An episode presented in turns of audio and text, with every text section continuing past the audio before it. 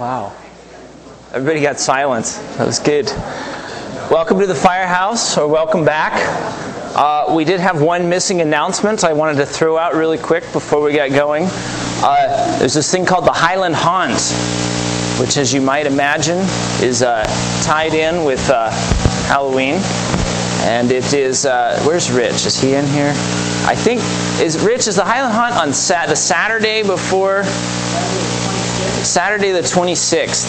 And so what happens is a bunch of people, families, take their kids over here on the 32nd Street, and they like go up and down. And there's vendors giving out candy to the kids. It's kind of like a daytime Halloween thing, it's great. So if you have kids and you'd like to go do that, that would be fantastic. But as a church, we also set up a booth so we can be involved in our community. And so if you would like to volunteer for a shift to run that booth, maybe some of you like to wear costumes as adults. You've never gotten over that whole costume wearing thing in October. Um, and you'd like to run that, or maybe you don't like to wear costumes, but you'd still like to be part of it and be there at the booth giving out candy to the kids and giving out information about our church. You could talk to Rich afterwards, right, Rich? You're the or Daryl. Daryl's over here. Yes, that's right. Daryl's in charge of it for us here. So uh, that's my little pitch of announcement. So that being said, I'm going to pray, and then we will uh, dive in here to teaching. Heavenly Father, thank you that we could be gathered this morning. And um, Lord, as we quiet our hearts, we want to hear from you. Lord, I trust that you've brought people here today who are supposed to be here today, Lord. Each one of us, whether we've been planning all week to be here or we stumbled in the door this morning, uh, just not sure uh, how we ended up here, Lord, but we're here. Lord, and I think you have something to share with us, God. So I pray you take me out of the way. Lord, that you would speak clearly from your word uh, into each person's life, Lord, as we answer these questions. In Jesus' name we pray. Amen. So, welcome again, or welcome back. Uh, this is week two of What on Earth Am I Here For? I love that question. What on earth am I here for? It's kind of like that classic rhetorical question What's the meaning of life? And what I love even more is that at the firehouse we've got the audacity to try to answer that question. Every single one of us has a need to answer this question in our lives. We might think it's kind of this funny joke, or what's the meaning of life? And, and Rich talked about it some last week, but I'm surmising that in one way or another, um, if you're here today with us, you're looking maybe for some answers about maybe what is the meaning of life or what on earth am I here for. So last week, like I said, Rich gave us sort of the first piece of the puzzle. That first piece was that you were called by God. So, to move forward from what Rich shared last week, where do we learn about this God who's called us? Well, there's lots of places to learn about him, but the key place we're going to look to is the Bible, which has got all the written information about God. And what does this Bible tell us about God? Well, again, lots of things, but the primary thing, in fact, the whole theme of the Bible, I'm going to clue you in. If you didn't know that there was a theme to the Bible, I'm going to give it to you right now. God is love. It's not that God doesn't, He doesn't just have love, He doesn't just show love. He is love. Love is the nature, the character, the essence of God. Without God, there would be no love in the universe. So, lean over to your special someone right now and say, I can love you because God is love. Do that. Okay, no, single guys, you can't just lean over to each other. just kidding. the Bible says this in Ephesians 1. It says, Long ago, even before He made the world, God loved us and chose us. So if we stop right there, before God even created the universe, He had already chosen you and loved you. That means He'd made the universe so that He could make the earth, so that He could make the human race, so that He could make you, so that He could love you. So if God hadn't wanted to love you, nothing would be here. It's kind of mind boggling, isn't it, right? God made everything we can see for me. But that understanding, bear with me if you think that's kind of cosmic, but bear with me, that leads us to understand the first purpose of our life. And the first purpose of my life is to be loved by God. See, think about it. If the first purpose of your life is to love God. That means it's not to serve God, it's not to trust God. It's not to obey God. See, those are all good things, but that's not the first purpose. The first purpose of life, in fact, is not even for you to love God. There's a distinction there. The first purpose of your life instead is to let God love you. See, God didn't create you primarily to do something or to be something. He created you to receive something. So if you catch this, it's going to transform your life. Like it's transformed mine and it's, it's transformed a lot of people who are here today. So you recognize that I was made to be the receptacle, a receiver, a benefactor of God's love. And so if you came today and then you're going to walk out the door at the end, um, and you can take just one thing with you, I want it to be this. Understanding that your first duty is not to do something, but to be loved. Could say that together. Repeat after me. My first duty is not to do something, but to be loved. Okay. Hopefully you can remember that. I think you're supposed to do that seven times, right, to get the you could do it seven times in your head. We won't take the time for that this morning. So if we can absorb this idea, this first purpose, it can lead us where God intended to lead us in life. It can really flesh out that calling that Rich was talking about last week. So, where can we look further for this? Obviously, we're going to head back to the Bible. And what we're looking for when we look in the Bible is a place where we see the love of God tied directly to an action step or a calling for our lives. And one place to find this is going to be in the book of Jude. Jude was the half brother of Jesus, so he was the biological son of Mary and Joseph, right? We're heading towards Christmas and that story. They had other children later. One of them was Jude, so he knew something about Jesus. And he wrote clearly in 25 verses in his book about a lot of different things. But one thing, the first verse in this book, he says this I'm writing to all who are called to live in the love of God the Father and in the care of Jesus Christ. There it is called. Called to what? Called to live in the love of God. It's very simple. So if the first purpose of my life is to be loved by God, then my first calling is to enjoy a relationship with God.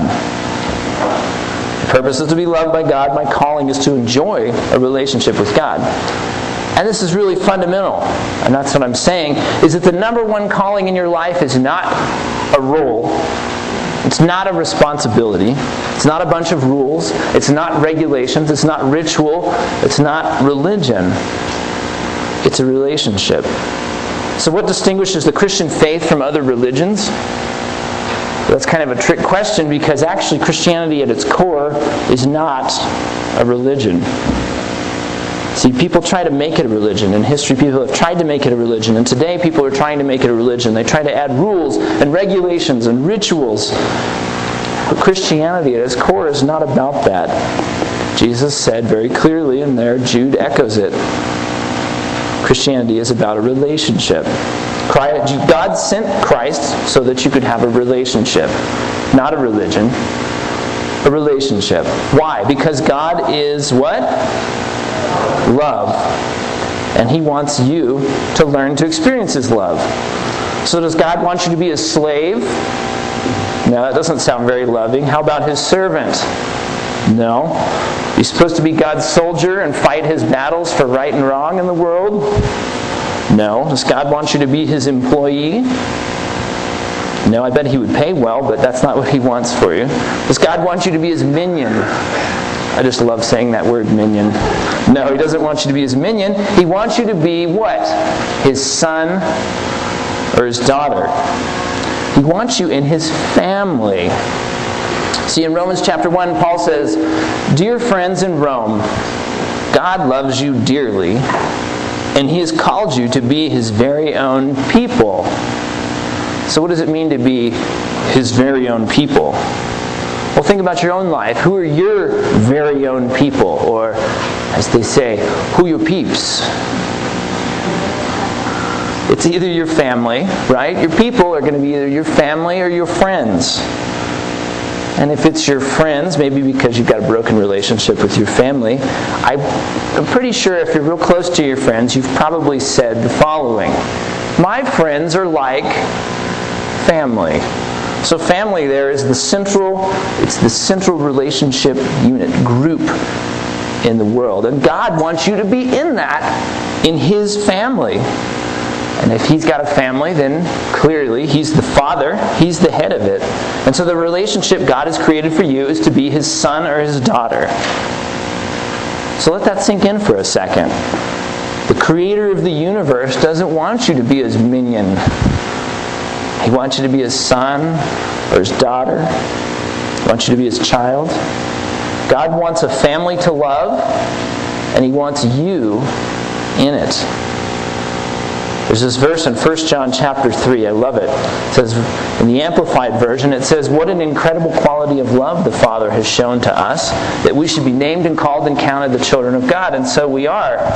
When I was growing up in a Baptist church, that verse was a song that we sang. It went, Behold what manner of love the Father has given unto us. Anybody know that one?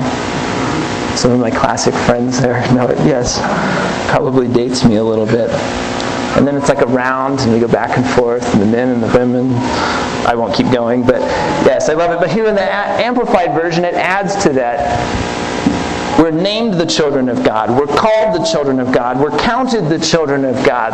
Well, that begs the question why? It's because we are the children of God. And again, that's your number one calling in life. Again, your main purpose in life is not to accomplish something. It's not to make something of yourself. It's not to make a lot of money or be famous or have a lot of fun. Let that be a little gut check for you there. If you're choosing to have one of these other things here, having fun or making money or making something yourself or having accomplishments, and that's your main purpose in life, instead of just being God's child, well, you're not alone. There's a lot of us who struggle, have struggled with that, do struggle with that. So um, that's okay. And that's something that we have to go through in the human experience. And I think in reality, most people have never really truly experienced the love of God. Maybe you've heard about it, or maybe you would even say, hey, I know that God loves me oh hum, God loves me, yeah, whatever, right? And I think if you have that attitude, it means that you don't really get it. Because if you got it, you'd be really excited. You'd be like, wow, God loves me. Have you ever heard that expression? Missed, he missed heaven by 18 inches. That's really close. Well, 18 inches is the distance from your heart to your head, right? You've caught the idea of God's love in your head and not in your heart. See, I think God's love has to be experienced at the seat of our emotions, which we would say is our heart, right, in our culture, not cerebrally in our head. That's the only way we're going to truly get it. See, the Bible tells us God's love is extravagant and lavish and beyond comprehension. God loves you on your good days and on your bad days, when you feel it and when you don't feel it, when you think you deserve it and when you don't think you deserve it, which if you're like me, most days you don't think you deserve it. You know, you can't make God stop loving you. God will never love you any more than He does at this very second. And you know what? God also will not love you any less than He does at this very second. So you might say, how is that possible? Well, it's because God's love is not based on who you are or what you do. It's based on who He is. And what is God? Love. That's right. So if we go to Ephesians 3 in the Bible, it says this. Apostle Paul speaking, he says, I pray, and I think in a similar way, the pastors and I are praying for each of you as we go through this series of What on Earth Am I Here and answering the question. He says, I pray that Christ will be more and more at home in your hearts as you trust Him May your roots go down deep into the soil of God's marvelous love. And may you have the power to understand, as all of God's people should, how wide, how long, how high, and how deep His love really is. And may you experience the love of Christ. See, he says that experience. Not just know it, experience it. He says, May you experience the love of Christ. Though it is so great, you will never fully understand it. See, I have five kids at home, and that brings a lot of chuckles into to my wife and I as we relate to our kids. And so some of you know, and I appreciate some of you came and helped us here in the past couple weeks. We moved from one house to another. Um, and our three year old Max he had this really difficult, really, really hard time understanding the concept of moving. Maybe he gets it a little better now that we've moved. But before we moved, a couple weeks prior to moving, he kept asking, Daddy, when we move, will we take my blanket? Or he'd say, Will we take my toys? Will we take my Yoda? The kid loves Yoda. It's awesome, right? Just wait till Halloween. He's going to be dressed up as Yoda. See, he couldn't even. We had this thing where we were going to move just a piece at a time, right? We had several days and we were going to do a load so that when we got to the last day it wasn't crazy. But he couldn't really even grasp that concept of moving gradually. And so he kept trying to cram his essential stuff into the car. Each of those days we were gradually moving, and we kept having to stop it. But one day he got his shoes past us and into the load. And so we woke up in the old house the next morning and he had no shoes to wear. See, a simple thing like moving is just incomprehensible to our three year old, even though he's a pretty smart cookie. It was just way outside his ability to grasp it. In the same way, though, I think as it pertains to God's love, we're like that three year old. His love is so big, we have no ability to grasp God's love. So, knowing that, look at this passage in Ephesians, and then what does it say? How big is it? It's wide and long and deep and high. And so we're going to go through each of these here. How wide is God's love? Well, it's wide enough to be everywhere. There's no place on this planet, or even in the universe, that God's love isn't. There's no place where it ends where you just like get to the end of the flat earth and you drop off and you go, ah, there's no God's love out there. Nope. Everywhere you can go. So then think about the most awful place you could imagine Maybe think of a slum or a deep cave. If you're like me, you just get the creeps thinking about deep, dark caves in the earth. Or maybe like a lonely mountain somewhere or in the far depths of cold space. But God's love is still there because there's no place where His love is not present. It might be easy for you to say, well, yeah, that's fine. You can say that, but I don't see God and I don't see His love. But just because you don't see it doesn't mean it's not there. There's lots of things that you can't see that are real. So think about radio waves. Listen to the radio. You can't see the radio waves, but you can listen to your radio. Or how many of us have these? It, operates, right? The cell phone. We love our cell phones, but it operates on things that we can't see. Or even the wind is a good physical example. you can't see it, but we can see the effects. And God and His love are the same way. And I think our problem is sometimes we're trying to look for the thing rather than its effects. And so when we think about God's love, we maybe need to think about looking for the results of God's love, and that maybe will help us see His love. It's like if you wanted to go see the wind, right? You wouldn't run out on the street and be like, "Where's the wind?" Right? You'd miss it. But if you were like, "I'm going to go look for the effects of the wind," you'd see the trees blowing and the dirt going by, and you'd feel the wind on your face.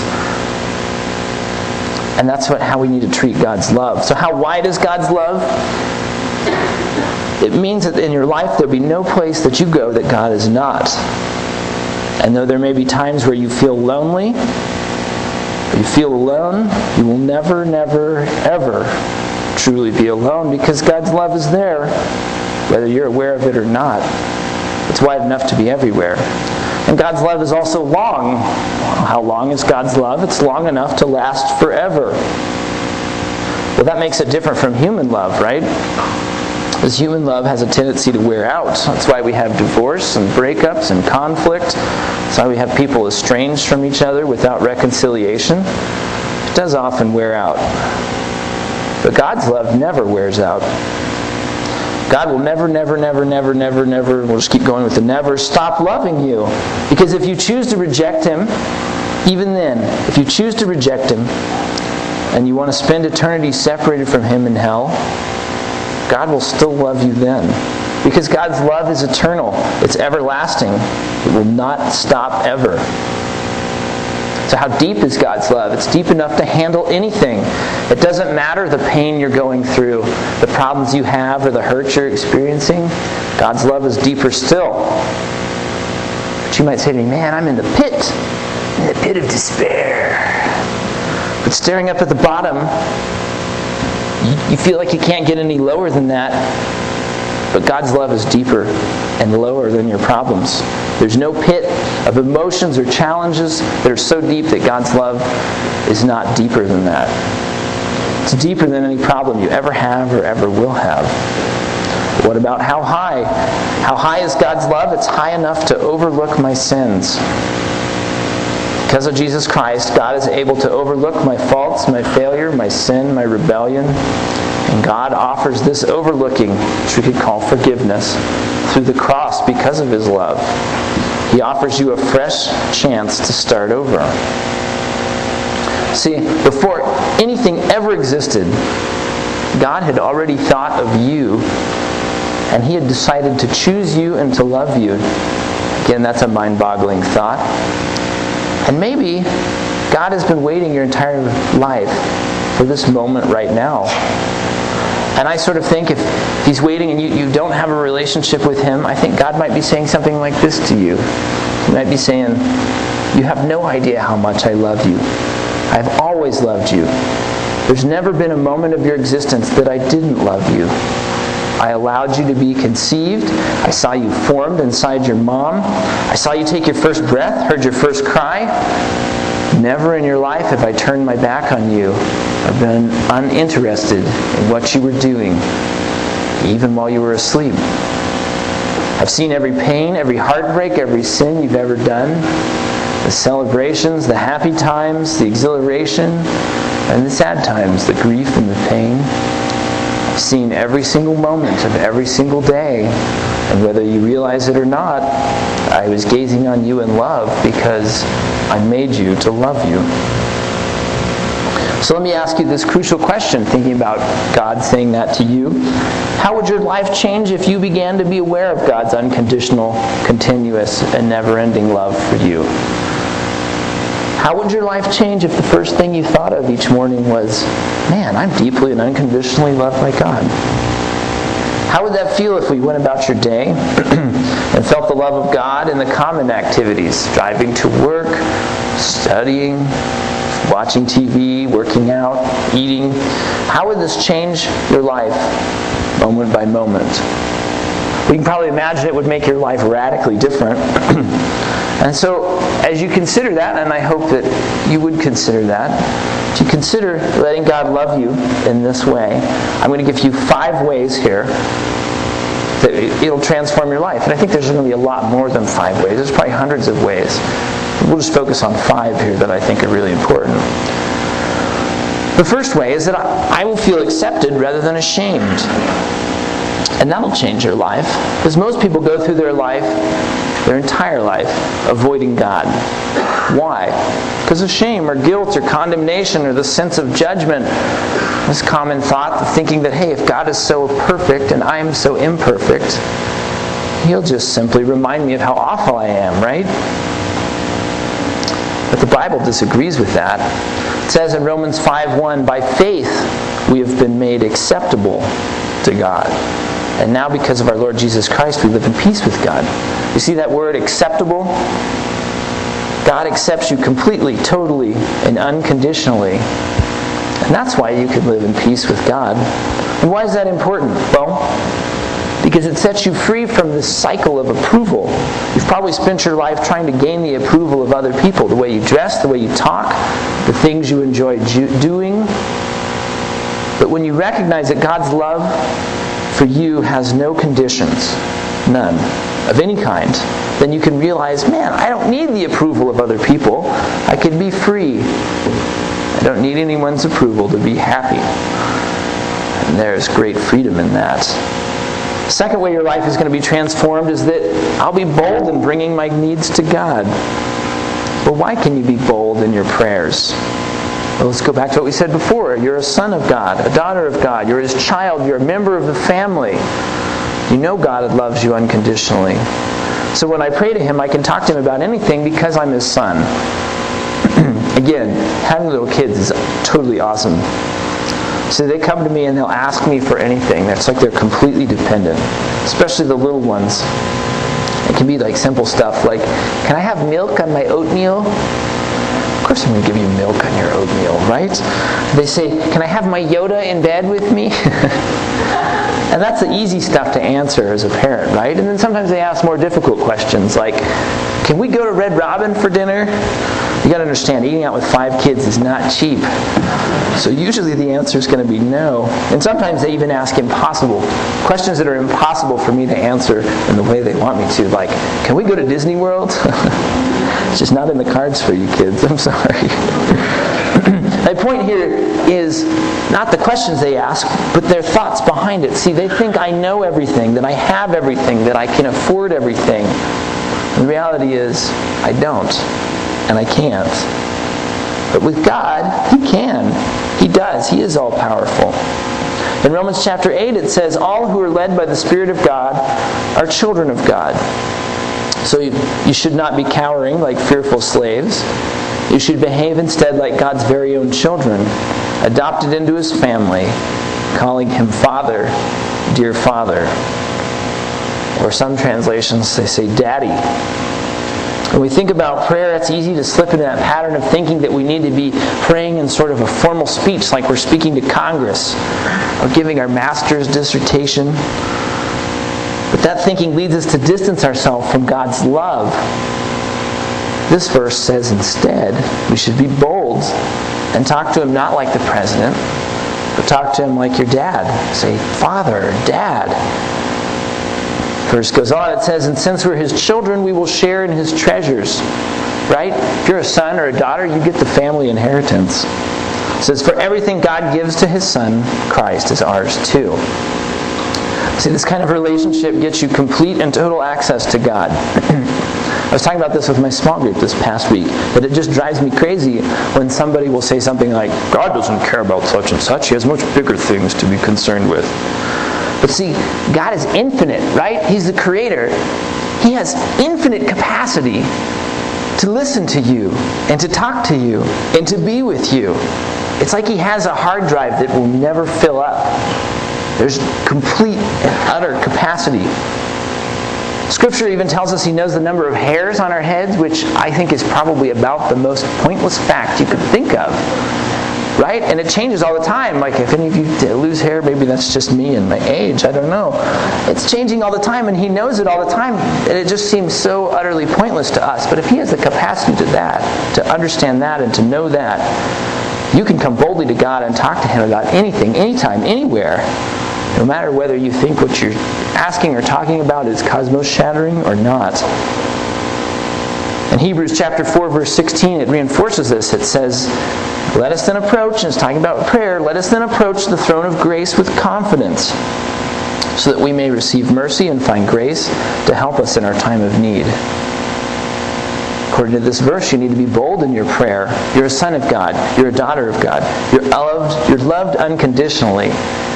And Jesus said, You can ask anything in His name, so I can feel accepted rather than ashamed. I can be bold in praying my needs to my Father, who, by the way, is the creator of the universe. Still mind boggling to me. The third change I think that can take place in our lives is that you'll have peace in pain that you don't understand. You're going to have a lot of things happen in your life that you just don't get. And you're going to find yourself asking all of the why questions. Why is this happening to me and my family? Why now? Why here? Why this? You're going to see crazy things happen in the world, like fires and floods if you live in Colorado, I guess. You're going to keep asking the questions why, why, why? But let's be really clear about one thing when it comes to God, the creator of the universe. He doesn't owe you an explanation for why He allows anything. The same way I don't owe my kids an explanation for every decision we make as a family. Because a lot of times they won't understand why we can't have dinner at Red Robin tonight. But remember, not everything that happens in the world is God's will either. See, it's very clear from the Bible that God hates all the evil things that happen. And you know, He's infinitely powerful. He could easily take away evil. And He could take away as well our freedom to do evil. Yeah, each of us has done some evil things in our lives. And God can get rid of all the suffering by taking away your choice and my choice and making us all just into robots or puppets. But He wants us to voluntarily love Him. So He puts up with pain because that's just the negative consequence of us having that choice. See, there's going to be lots of excruciatingly painful things in life you're not going to understand. I think of Emily Meyer in our church and her battle with Lyme disease.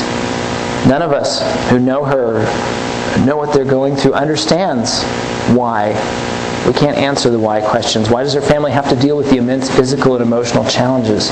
But see, here's the deal you don't have to understand painful things to be at peace. And really, does an explanation for things really give you peace anyway? If somebody close to you, someone that you love, passes away, and if someone was able to come up to you and give you, say, hey, here's an explanation for why, how that fits into the great picture, would you really be that much happier? You'd still have all that grief, grief of the loss that you have to deal with. So instead of explanation, what God offers us instead to give us peace is His presence. Philippians 4 7 says it this way it says, The peace of God, which passes all understanding, will keep your hearts and minds through Christ Jesus. So, what is this peace that passes all understanding? What does that look like? It's when you feel comfort even though you don't understand what's going on. When you have no reason and no explanation and no discernment. You don't know why what's going on is happening, but you do know that God is good. He's a good God, and He loves you. He wants what's best for your life. The Scripture promises is that. You can trust Him even though you don't understand what's going on, and that's the peace that passes understanding. This is reinforced in another promise in the Bible in Romans chapter 8, verse 28. It says, And we know that in all things, and what does all mean? All. What's the Greek word for all? Come on, guys, you were here last night. It's all. God works in all things. Yes, good things and bad things. God works for the good. Right? So it can be good or bad, and the outcome is good.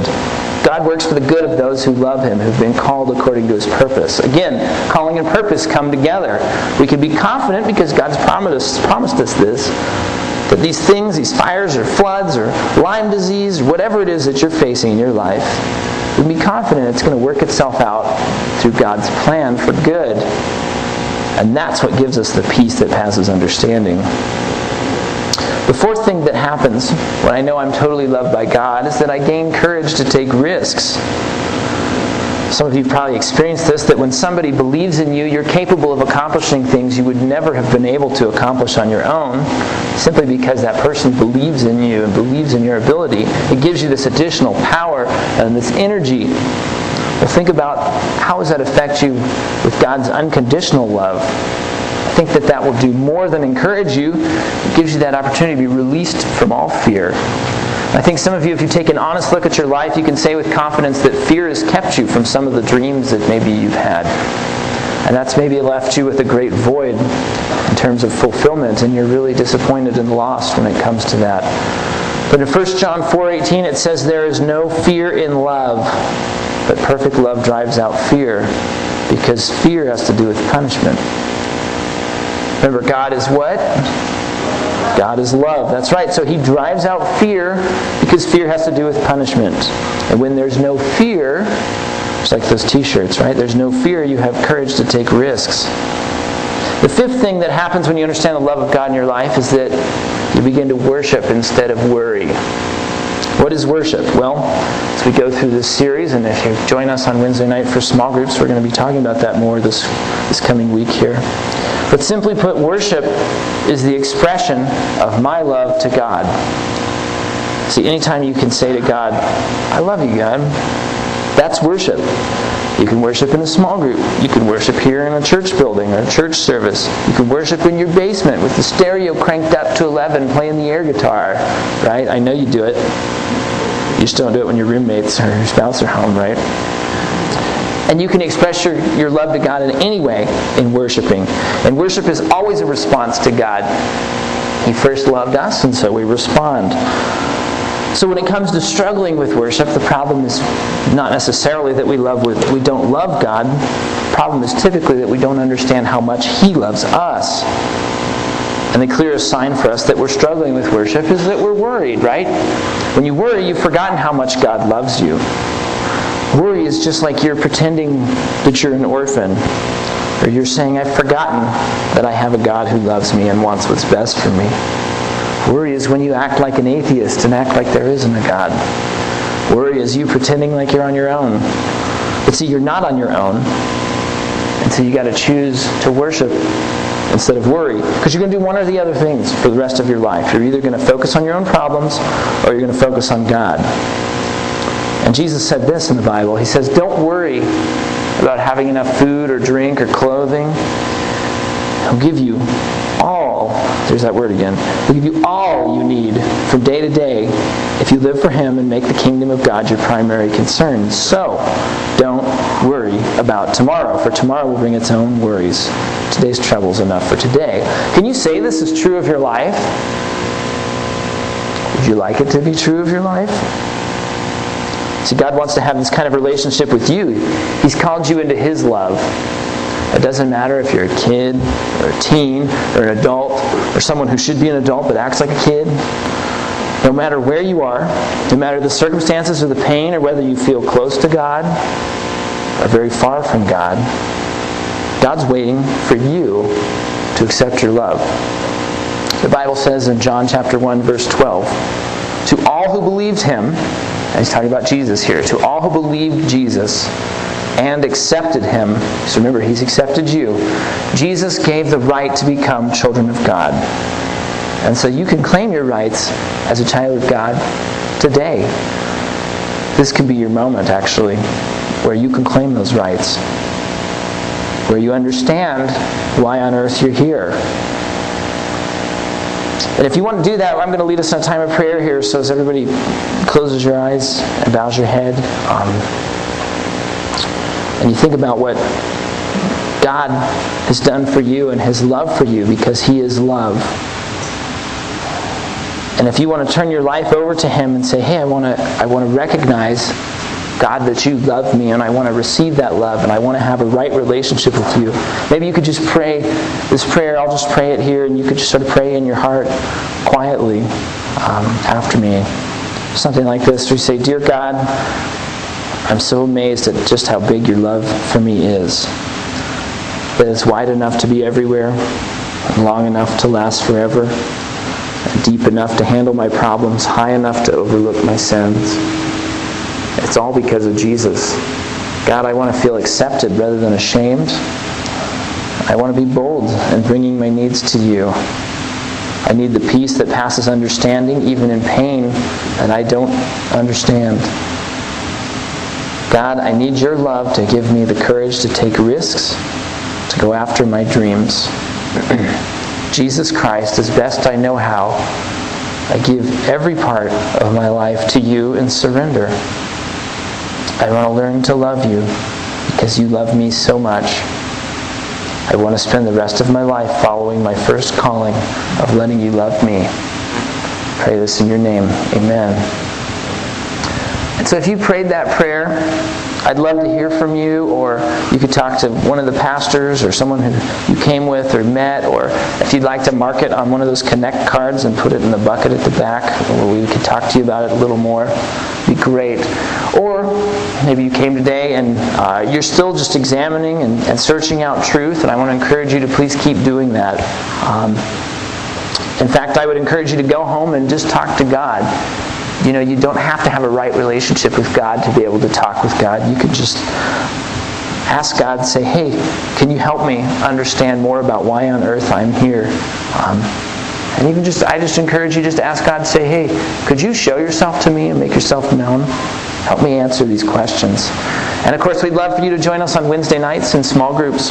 Um, there's information about that on the table. Uh, as we go through this and look at it a little deeper in a smaller group setting and have discussion, and it's an opportunity to ask tough questions if you want to. Um, and of course, we'd love to see you here again next Sunday or next Saturday night if you've been joining us for that. Um, we appreciate it. So, um, hope you enjoy the rest of your day. Have a good one.